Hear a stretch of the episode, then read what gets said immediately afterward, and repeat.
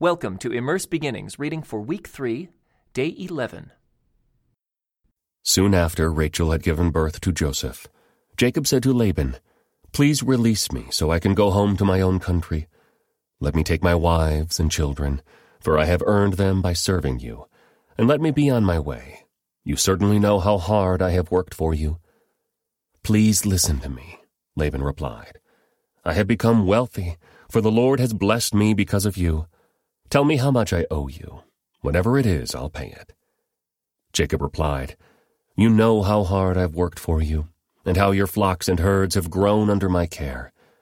You had little indeed before I came, but your wealth has increased enormously. The Lord has blessed you through everything I've done. But now, what about me? When can I start providing for my own family? What wages do you want? Laban asked again. Jacob replied, don't give me anything. Just do this one thing, and I'll continue to tend and watch over your flocks. Let me inspect your flocks today and remove all the sheep and goats that are speckled or spotted, along with all the black sheep. Give these to me as my wages. In the future, when you check on the animals you have given me as my wages, you'll see that I have been honest.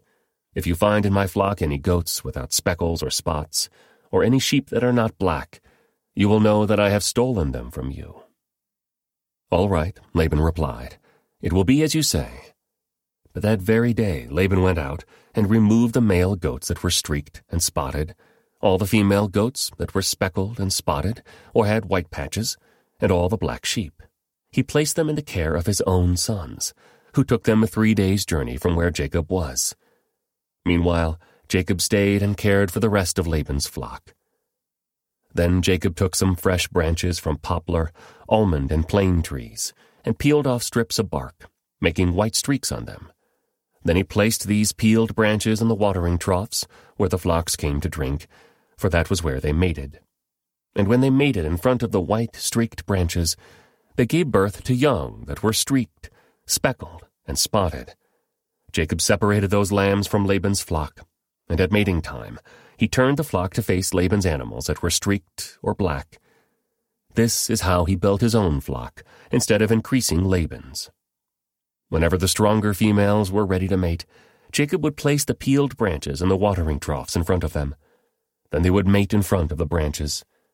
But he didn't do this with the weaker ones, so the weaker lambs belonged to Laban, and the stronger ones were Jacob's. As a result, Jacob became very wealthy with large flocks of sheep and goats, female and male servants, and many camels and donkeys. But Jacob soon learned that Laban's sons were grumbling about him. Jacob has robbed our father of everything, they said.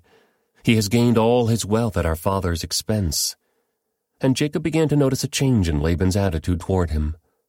Then the Lord said to Jacob, Return to the land of your father and grandfather, and to your relatives there and I will be with you. So Jacob called Rachel and Leah out to the field, where he was watching his flock.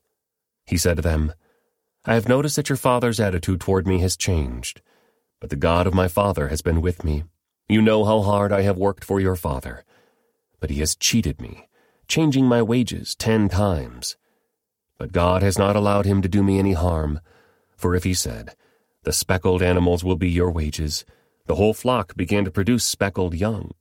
And when he changed his mind and said, The striped animals will be your wages, then the whole flock produced striped young. In this way, God has taken your father's animals and given them to me. One time during the mating season, I had a dream and saw that the male goats mating with the females were streaked, speckled, and spotted. Then in my dream, the angel of God said to me, Jacob. And I replied, Yes, here I am. The angel said, Look up, and you will see that only the streaked, speckled, and spotted males are mating with the females of your flock. For I have seen how Laban has treated you. I am the God who appeared to you at Bethel, the place where you anointed the pillar of stone and made your vow to me. Now get ready and leave this country, and return to the land of your birth. Rachel and Leah responded, That's fine with us. We won't inherit any of our father's wealth anyway. He has reduced our rights to those of foreign women. and after he sold us, he wasted the money you paid him for us. All the wealth God has given you from our father legally belongs to us and our children. So go ahead and do whatever God has told you. So Jacob put his wives and children on camels, and he drove all his livestock in front of him. He packed all the belongings he had acquired in Paddan Aram and set out for the land of Canaan, where his father Isaac lived. At the time they left, Laban was some distance away, shearing his sheep. Rachel stole her father's household idols and took them with her. Jacob outwitted Laban the Aramean, for they set out secretly and never told Laban they were leaving. So Jacob took all his possessions with him and crossed the Euphrates River, heading for the hill country of Gilead. Three days later, Laban was told that Jacob had fled, so he gathered a group of his relatives and set out in hot pursuit. He caught up with Jacob seven days later in the hill country of Gilead. But the previous night God had appeared to Laban the Aramean in a dream and told him, I'm warning you, leave Jacob alone. Laban caught up with Jacob as he was camped in the hill country of Gilead, and he set up his camp not far from Jacob's. What do you mean by deceiving me like this? Laban demanded. How dare you drag my daughters away like prisoners of war? Why did you slip away secretly? Why did you deceive me? And why didn't you say you wanted to leave? I would have given you a farewell feast, with singing and music, accompanied by tambourines and harps.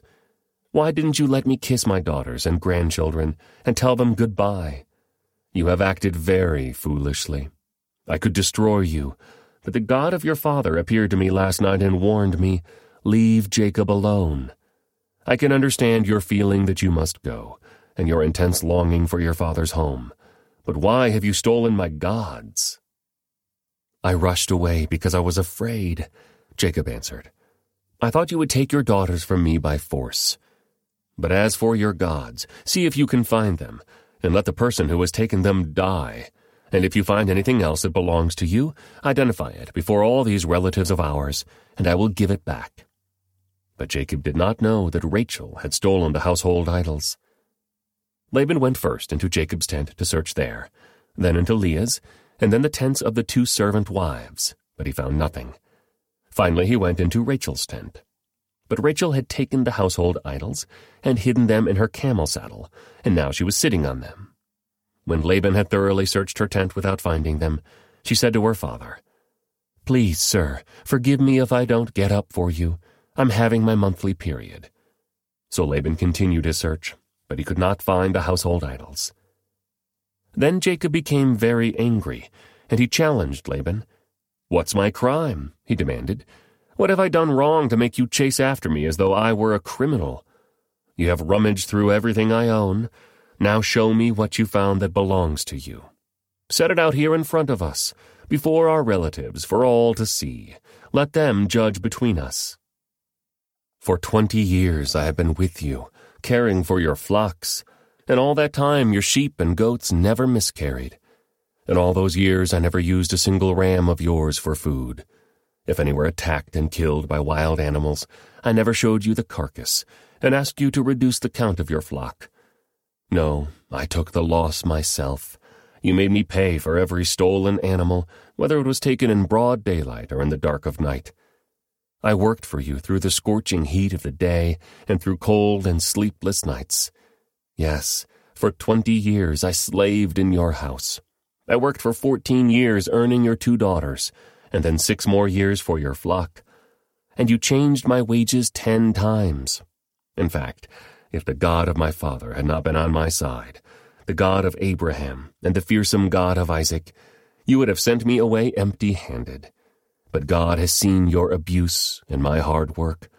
That is why he appeared to you last night and rebuked you. Then Laban replied to Jacob, These women are my daughters, these children are my grandchildren, and these flocks are my flocks. In fact, everything you see is mine. But what can I do now about my daughters and their children? So come, let's make a covenant, you and I, and it will be a witness to our commitment. So Jacob took a stone and set it up as a monument. Then he told his family members, Gather some stones. So they gathered stones and piled them in a heap. Then Jacob and Laban sat down beside the pile of stones to eat a covenant meal. To commemorate the event, Laban called the place Jegar Sahadutha, which means witness pile in Aramaic, and Jacob called it Galeed, which means witness pile in Hebrew. Then Laban declared, This pile of stones will stand as a witness to remind us of the covenant we have made today. This explains why it was called Galeed, witness pile, but it was also called Mizpah, which means watchtower, for Laban said, May the Lord keep watch between us to make sure that we keep this covenant when we are out of each other's sight. If you mistreat my daughters, or if you marry other wives, God will see it even if no one else does. He is a witness to this covenant between us. See this pile of stones, Laban continued, and see this monument I have set between us. They stand between us as witnesses of our vows. I will never pass this pile of stones to harm you, and you must never pass these stones or this monument to harm me. I call on the God of our ancestors, the God of your grandfather Abraham, and the God of my grandfather Nahor, to serve as a judge between us. So Jacob took an oath before the fearsome God of his father Isaac to respect the boundary line. Then Jacob offered a sacrifice to God, there on the mountain and invited everyone to a covenant feast. After they had eaten, they spent the night on the mountain. Laban got up early the next morning, and he kissed his grandchildren and his daughters and blessed them. Then he left and returned home. As Jacob started on his way again, angels of God came to meet him. When Jacob saw them, he exclaimed, This is God's camp. So he named the place Mahanaim, then Jacob sent messengers ahead to his brother, Esau, who was living in the region of Seir in the land of Edom. He told them, Give this message to my master Esau. Humble greetings from your servant Jacob. Until now I've been living with Uncle Laban, and now I own cattle, donkeys, flocks of sheep and goats, and many servants, both men and women. I have sent these messengers to inform my lord of my coming, hoping that you will be friendly to me. After delivering the message, the messengers returned to Jacob and reported, We met your brother, Esau, and he is already on his way to meet you, with an army of four hundred men. Jacob was terrified at the news. He divided his household, along with the flocks and herds and camels, into two groups. He thought, if Esau meets one group and attacks it, perhaps the other group can escape. Then Jacob prayed, O God of my grandfather Abraham, and God of my father Isaac. O Lord, you told me, Return to your own land and to your relatives, and you promised me I will treat you kindly. I am not worthy of all the unfailing love and faithfulness you have shown to me, your servant. When I left home and crossed the Jordan River, I owned nothing except a walking stick. Now my household fills two large camps. O Lord, please rescue me from the hand of my brother, Esau. I am afraid that he is coming to attack me, along with my wives and children. But you promised me, I will surely treat you kindly, and I will multiply your descendants until they become as numerous as the sands along the seashore, too many to count. Jacob stayed where he was for the night. Then he selected these gifts from his possessions to present to his brother, Esau 200 female goats, 20 male goats, 200 ewes, 20 rams, 30 female camels with their young, 40 cows, 10 bulls, 20 female donkeys, and 10 male donkeys. He divided these animals into herds and assigned each to different servants. Then he told his servants, Go ahead of me with the animals, but keep some distance between the herds. He gave these instructions to the men leading the first group. When my brother Esau meets you, he will ask, Whose servants are you? Where are you going? Who owns these animals? You must reply, They belong to your servant Jacob, but they are a gift for his master Esau. Look, he is coming right behind us. Jacob gave the same instructions to the second and third herdsmen and to all who followed behind the herds. You must say the same thing to Esau when you meet him, and be sure to say, Look, your servant Jacob is right behind us. Jacob thought, I will try to appease him by sending gifts ahead of me. When I see him in person, perhaps he will be friendly to me. So the gifts were sent on ahead, while Jacob himself spent that night in the camp. This concludes today's Immerse Reading experience. Thank you for joining us.